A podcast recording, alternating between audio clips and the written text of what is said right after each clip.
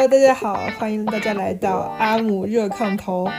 那终于，我们这次的节目形式呢，会是我和老徐的双人对谈。那老徐来跟大家打个招呼呗。大家好。哦，这这么冷漠，为什么声音听起来如此疲惫？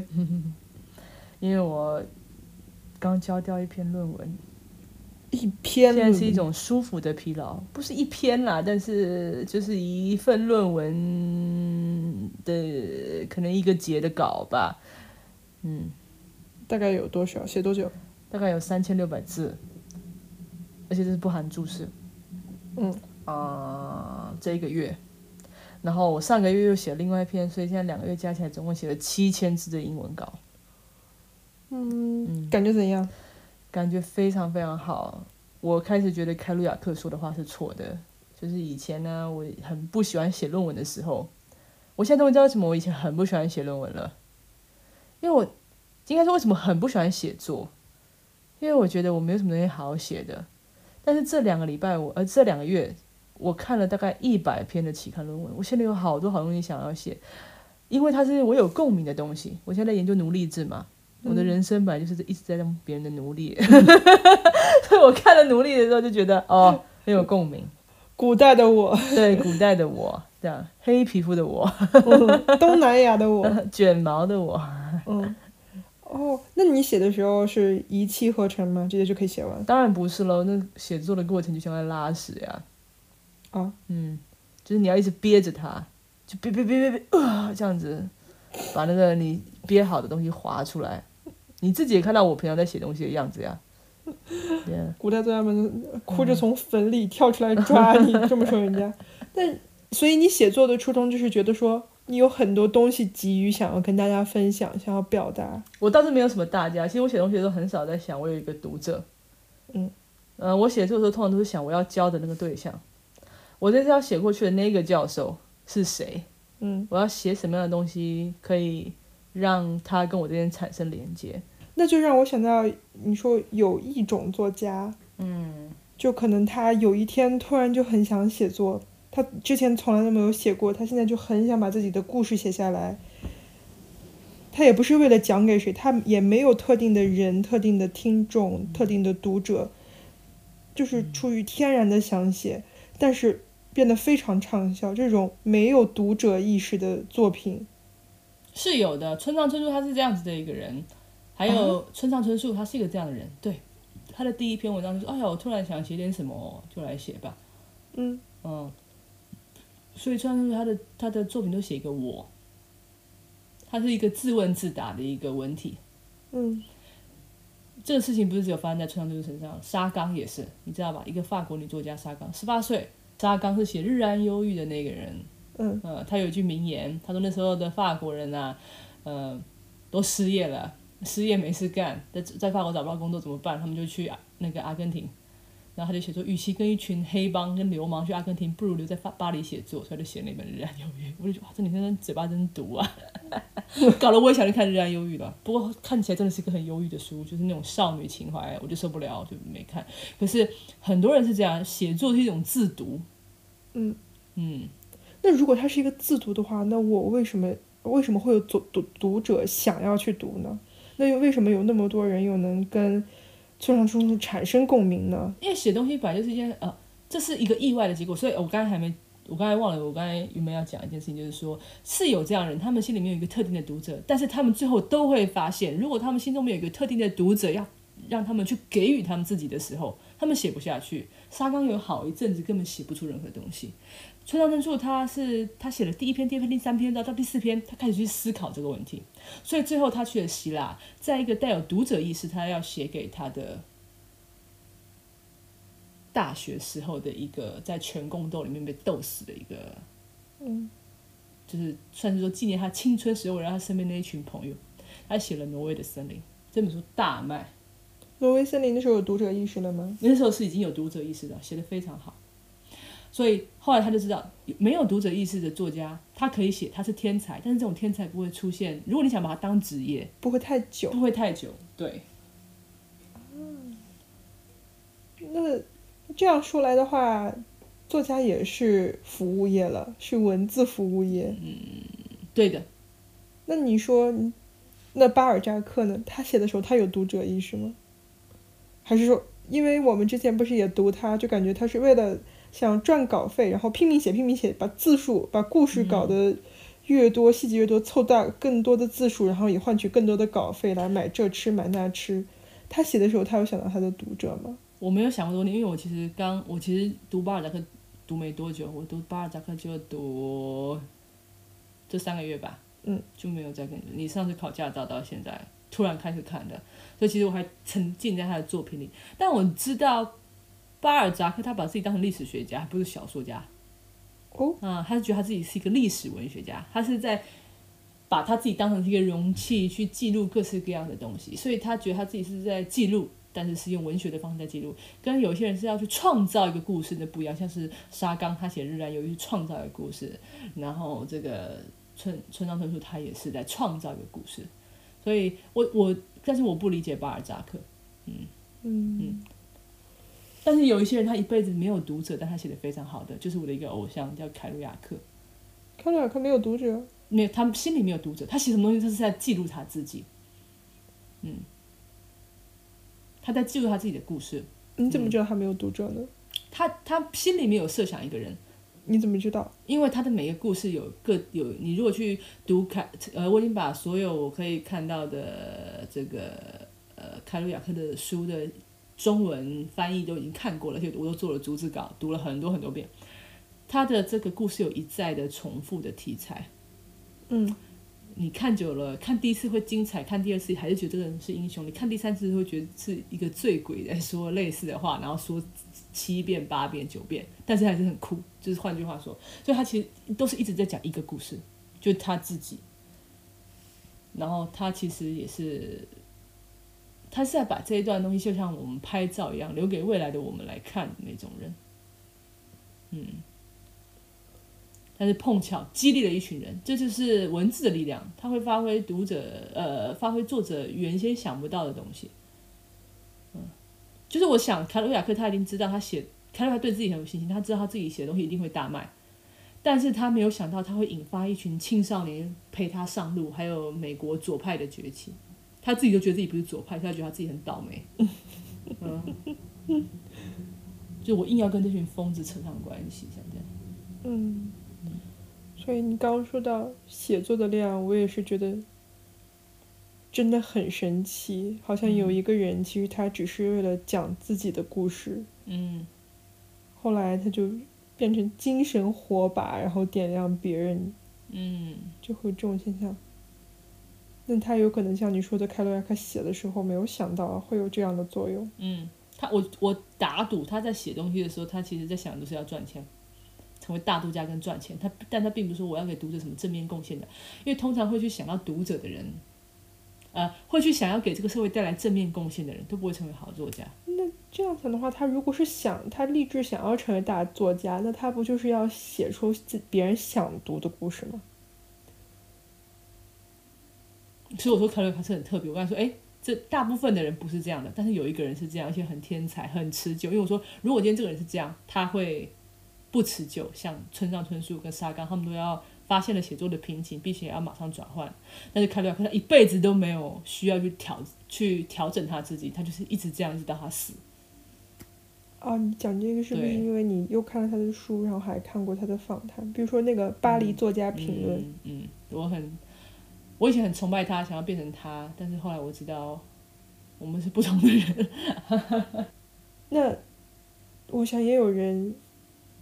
真的想要写东西，坐在坐坐在电脑前，可能连两行都写不完就会删掉。你有过这种时候吗？当然了，常常。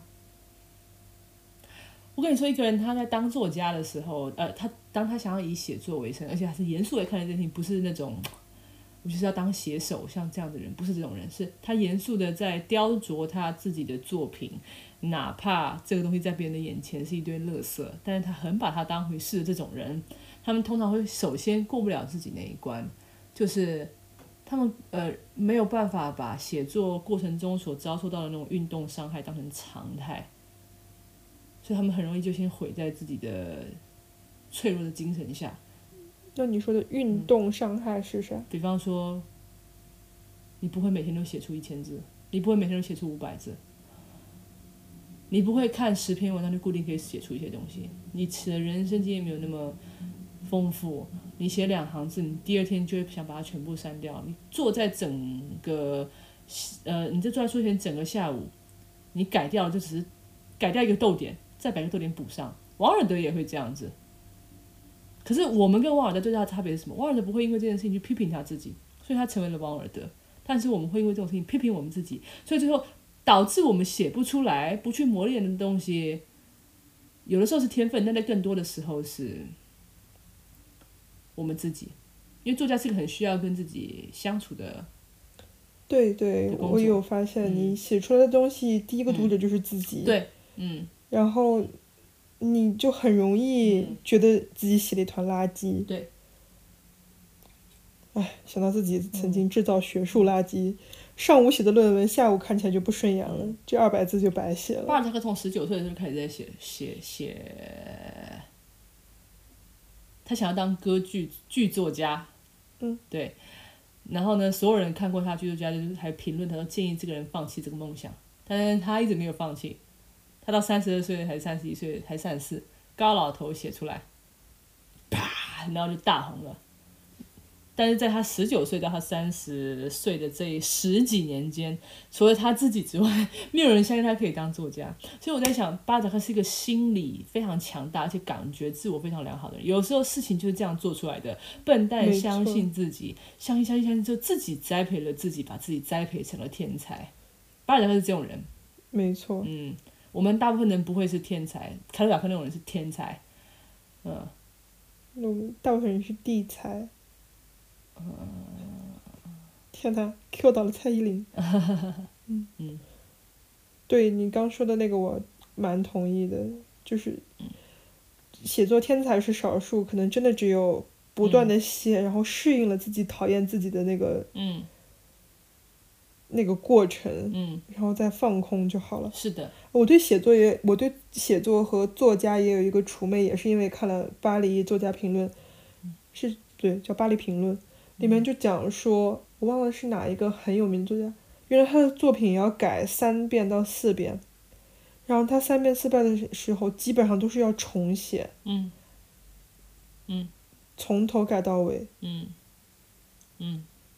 就是在推翻和不断推翻自己，嗯，然后拿去创造的过程，这就是创造。所以艺术家是一个创作的，所有的要做创作创造的人都是艺术家。我觉得马克思是一个艺术家，因为他创造了一个理论。嗯，你有没有喜欢的历历史学家？对不起，我只能聊历史，因为我这个人人生就是被历史绑架了，我没有别的人生。福柯算历史学家他就是艺术家。嗯嗯，我觉得福柯创造的理论很值得反思。嗯，对。那齐泽科是艺术家他也是艺术家，就是有点另类这样子。嗯嗯，对，这种人通通都是艺术家。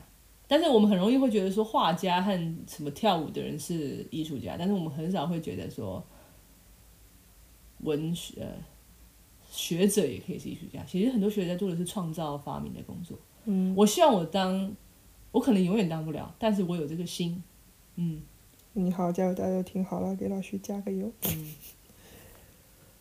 真神奇！小时候感觉，小时候好像我印象好深，老师说每个人都要写周记，嗯，每周要写一篇，嗯，然后我就发现我的生活乏善可陈，我什么都写不在那个上面，写了都觉得。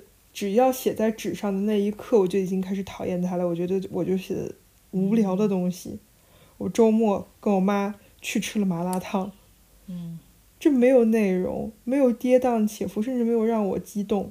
然后我就跟老师去聊，我说：“No，我要努力写一本小说，嗯，我要写一个故事出来，嗯。”然后我就发现，在我写作的过程中，我。可能给这个故事有一个简单的开始，然后我就再也不敢继续下去了，因为我好像打开了一个另一个世界的一扇小细缝，我不知道我推进去它会走出来是什么样子。然后，当我想要把我写好的前几章给我的老师看的时候，我更紧张了，我羞愧于把别人带到这个小门缝前，带他往里头看一看。嗯，所以其实阻碍你写作之路的是害羞。我觉得这个像把自己，就像小时候别不愿意带领别人来自己家玩一样，就好像把我的另外一个空间展现给别人了，让我觉得非常有安全感。就像你说的，那些人可能写出来的东西写出来就讨厌了，我可能写出来了，我自己觉得很很战战兢兢，但我更害怕的是让别人讨厌他。所以是在乎别人的看法。嗯，嗯，我从以前到现在都是一个不在乎别人看法的人，我只在乎我自己。就是为什么论文那么大胆，敢到处批评别人，不是啊，把近三十年代的学者翻出来全骂了一遍。但是你是也是要有东西讲啊，你不会随便骂。但是那是学术，那是学术伦理的问题。我在想的是，诶，我小时候也曾经你说也要写那个东西，我好像曾经也被人家说，就是因为小时候电视儿童这样子，然后我就会想要去把那种呃卡通里面看到那种穿越时空的剧情拼上我自己。呃，最近听到一些什么奇谈，比方说什么哆啦 A 梦里面会有穿越时空啊，但他，但是我就想要把我在那个看到亚特兰提斯啊，然后这个玛雅城的故事啊，把它诶放到这个诶哆哆啦 A 梦跟大雄他们做了什么，就是另外去写出一个系列，就是我以前有想过要做这件事情，嗯，但是后来我没有再做下去，当时是为什么？因为我怕我继续做下去的话，会发现我根本写不出任何东西。我怕我发现我自己没有才能，所以我一点都不 care 别人。啊嗯，你如果你如果写，如果你说，哎，我要写这件事情，过了三天，他只动了十行，他对我来说不是害羞，他就是我没才能，而我害怕这件事情，所以我不要开始。哦，我只要不开始，我就不会输。对我只要不开始，不会输。我只要不做，就是就不是我做不到。对，是我不要做，就是我做不到。对，所以我很早就认识到我自己这样的性格，但是很很早说哦，所以其实我有这样的性格，那我要克服。有的时候人是，他连认识到自己有这样的性格都达不到。现在你几岁时候认识到自己有这种性格？小小十一十二岁的时候吧。太深刻了吧？嗯。那么那么小就那么严格了，对自己已经。因为我只在乎我自己，我不在乎别人。我今天有些东西我觉得好，别人说很烂我都无所谓。然后反而一个东西我说烂，别人说好，我也不会觉得好的。但是好神奇，我当时的解决方法就是，我从那以后，不是我们我们那个中学语文最后的考试题都是要写作文，嗯，会给你一个题目，比如说未来，有人可能会写一个科幻小说，嗯，写一个八百字很短短篇小说，我永远就只写了议论文，里面没有我，嗯，里面是一个论题，是一个客观的东西，我把它论证清楚。开篇论三个论点，正反论完了以后，最后一个结论，我能写出漂亮的排比句，我能放放心的去罗列，不管是那时候编的名人名言还好，呃，新闻报道里头的事例也好，我去客观的讨论它，我就很舒服。但如果轮到我说我自己，轮到让我去构建一个世界去讲给别人，我就不行。你在想我们？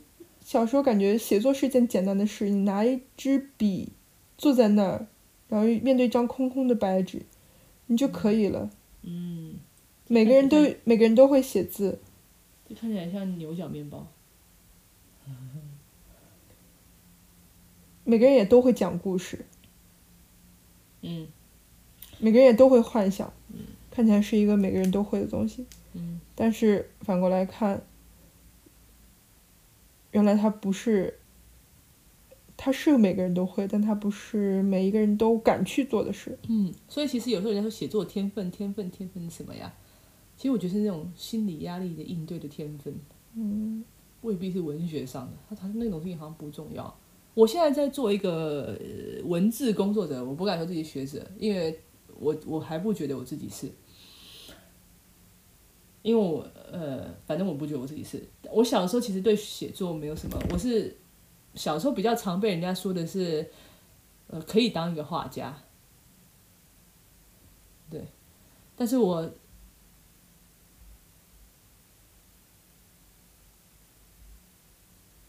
我我小时候被说说可以当一个作家，我妈把我的那个满分作文都收着，现在拿回来会 时不时的粘呀。我好像大班、中班的时候就被就被我们的老师说，因为我有点自闭症，我小时候是个自闭儿童。但是我后来听到自闭是一个什么超人的理论，我就自己开始超然。那你这不就是用那个科学理论来解释和安慰自己吗？对啊，那就是啊。你看这个人也是，你也可以说我迷信，你也可以说我前后不协调，但反正我也不在乎你，因为我的人生是我自己过的。然后为什么？我觉得讲话很白痴。我是不会剪掉的，没关系。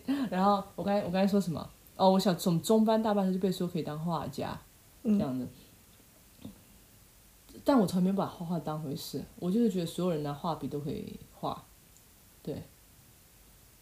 然后，可是大家就觉得，大家就硬喜欢帮我解释，就是说，哎呦。我是一定是自卑，不然这么有天分，为什么还要那个？一定是自卑啊，什么什么之类。但是我就不是，我就只是觉得，我觉得每个人都能画。我不知道什么，有时候觉得我能做的事情，别人也可以做，只是别人运气不好，别人手的肌肉还没有练得像我一样有协调性。嗯，但是他们总有一天会练成的，啊，嗯，但是我从来没有把画画当回事。我也是觉得所有人都可以拿起笔画，但是我最后没有选择画家，是因为我没有那个。应对那种画画过程中那种必须要不断删改那种心理天分，嗯，我可以写作可以，嗯，因为我雕一个板，嗯，我妈就印象很清楚，我以前去参加一个版画比赛，把我妈惹到快俩公，就惹到快抓狂。我一个板，我雕了三十六个，雕的全家都是墓穴，然后我还想要再雕，然后就我妈就把我打了一顿。就觉得说这个是小学的作业，你有必要这样吗？可是我那时候就是有一种，就是会觉得说这这怎么我就是要雕三十六种，然后就看那种不同的这个细微的差别，然后再选出一个上。可是我的美术老师就很欣赏我这一点，可是我还是不觉得自己有什么特别。可是我后来就发现说我没办法去面对那种，呃，别人因为好像画画这件事情是常常需要买颜料，它是一个。需有真经济支出，可是写东西不是你拿一张废纸就可以写，所以它失败不会让你觉得是失去了一笔钱。但是以前画画颜料那什么，是画掉一张就是一笔支出，画掉一张就是一笔支出，你就会觉得你好像在把所有人拖下水。我没有那种要人家跟我一起背东西的那种，会让我觉得痛苦。我可以自己在地狱，我不想要我把别人拉到地狱，我就会觉得那如果当画家的过程是这样的一个过程，那我就不要，我就承受不起。所以后来我我国。国中的时候就决定不画画。我们老师到现在见到我还是说，他觉得那时候我应该继续当画家，这样继续当雕版画家，这样。幸好没有，不然炕头都得是墓穴 之类的。嗯，我这样我是非常夸张，因为我的强迫症。但是我会觉得写东西很好，是当我的强迫症出现的时候，不会影响到别人太多。你写作时候有强迫症吗？有啊有啊，我有很严重的强迫症。比如说，哦对，比如说他会给自己的每一份，呃，论文找自己喜欢的字体，搭配自己喜欢的颜色和排版。一般我会写不下去。一稿和二稿的字体还会不一样。每一个东西的强迫症都不一样。有一阵子我买那个打字机，就是我想要买打每一个字都听出打字声音，后来发现打太慢了，我就去放那个背景音是打字机的声音。幸好你现在没有这种习惯了，不然我得被吵死。对，对，对，那你当时写作是是是一种氛围了。嗯，写而而且还有一个很重要的事情，就是其实我之所以去写作的原因是是。哦，我当时刚才不是前面有讲说，我之所以去写东西是，只是因为我是电视的，同跟写作没关系。就写东西其实只是想要逗大家开心呐，就把哎，我今天听到什么新奇的事情，然后套到那个大家看到的那个电视剧，把它写出来这样子。但有时候可能想用四格漫画画出来，以前大部分是这样想。但其实我从来没有想要写东西，就就是因为我对这个东西完全没有兴趣，所以我可以接受它带给我的任何失败，还有任何拖累。今天如果要画一个稿，画画画以前，我记得我小时候画画，因为我画画画很久的时间，我要从一个版画到另外一个版，我那个心理负担很大的，要转换很久。因为我写东西的时候，我就觉得啊，被退稿，那就再重写吧。我就是没有那个，就好像我我之前跟你一起去，我说我去考场，我不会有那种考试会会考烂的那种紧张感。嗯对对对对对对对对对对对。就所以这可能这种无感是我的一个天分，但是我在文学方面没有任何天分的。哦，你这对啊，我刚想问你嗯有没有写过文学方面我没有我曾经有想过要写，就写完觉得呃不够自恋的人才敢写这种东西，没办法。啊？所以你你没办法，你不是说没办法，现在都没有写出文学类的东西，是因为你没有办法面对自己文学类的那一面吗？对对我没办法，有过一点点创作吗？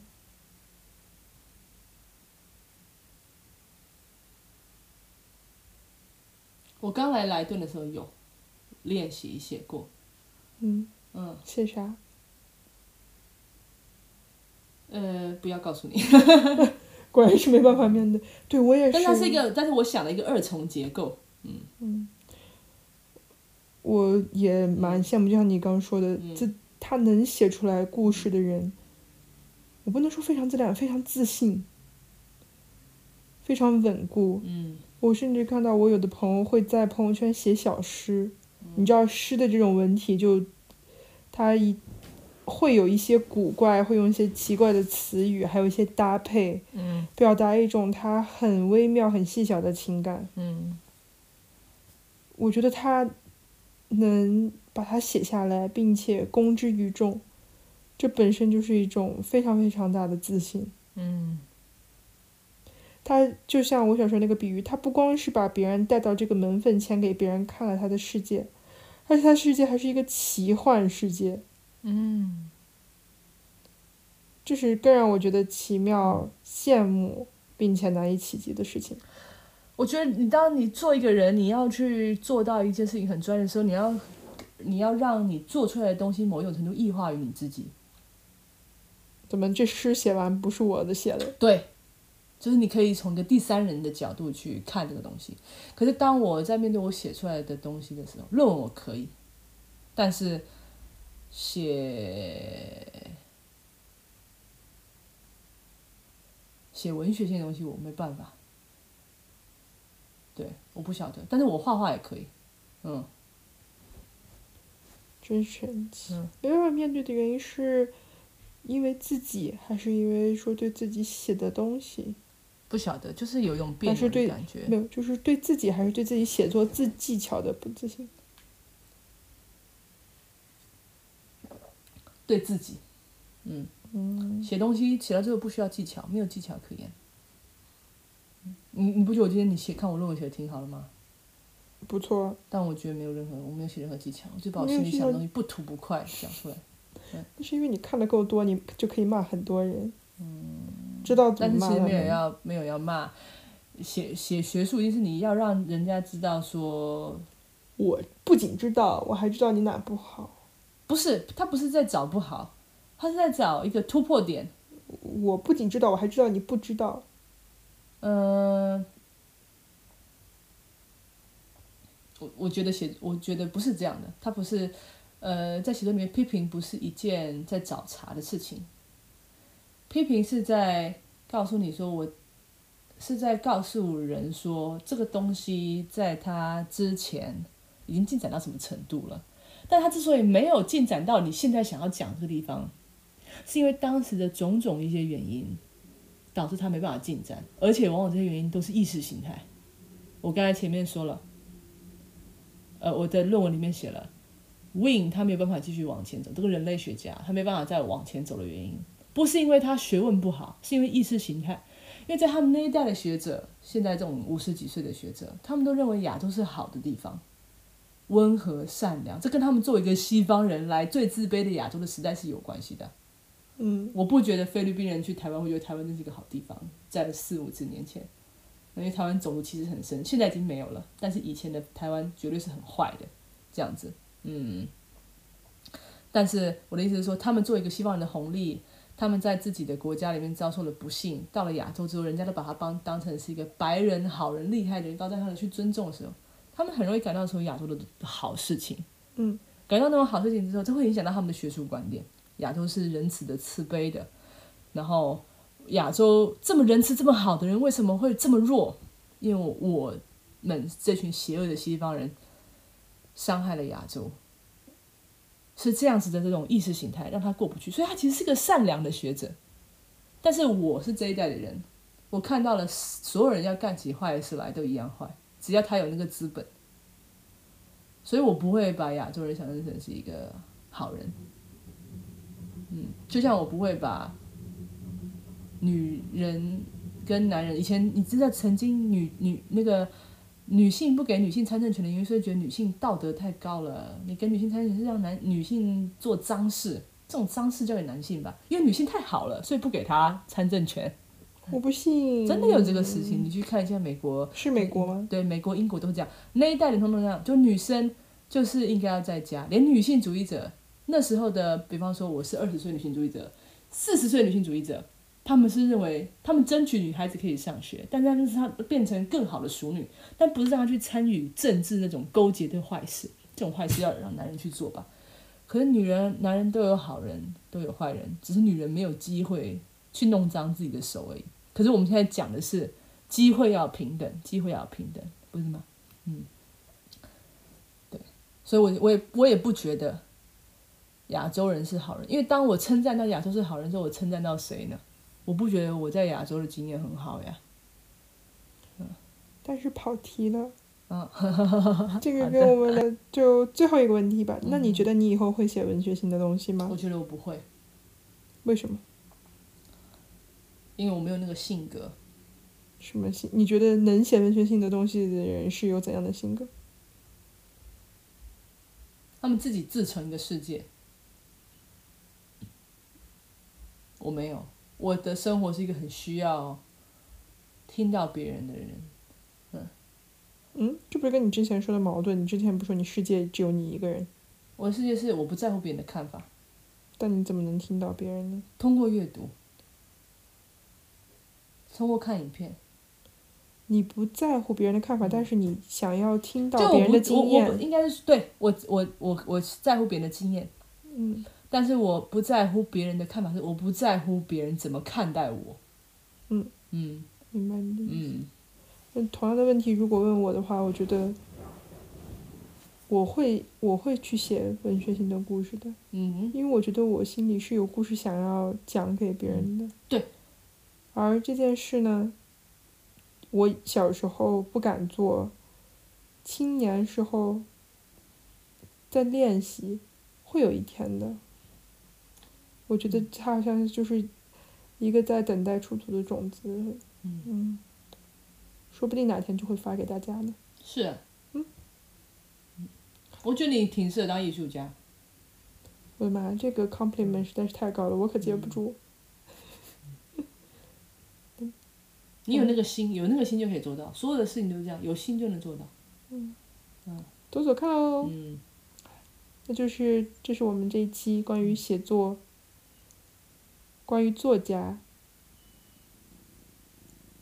还有什么？关于我的论文呢这个论文真的写太好不能只有一点点人知道。关于老师的论文的讨论。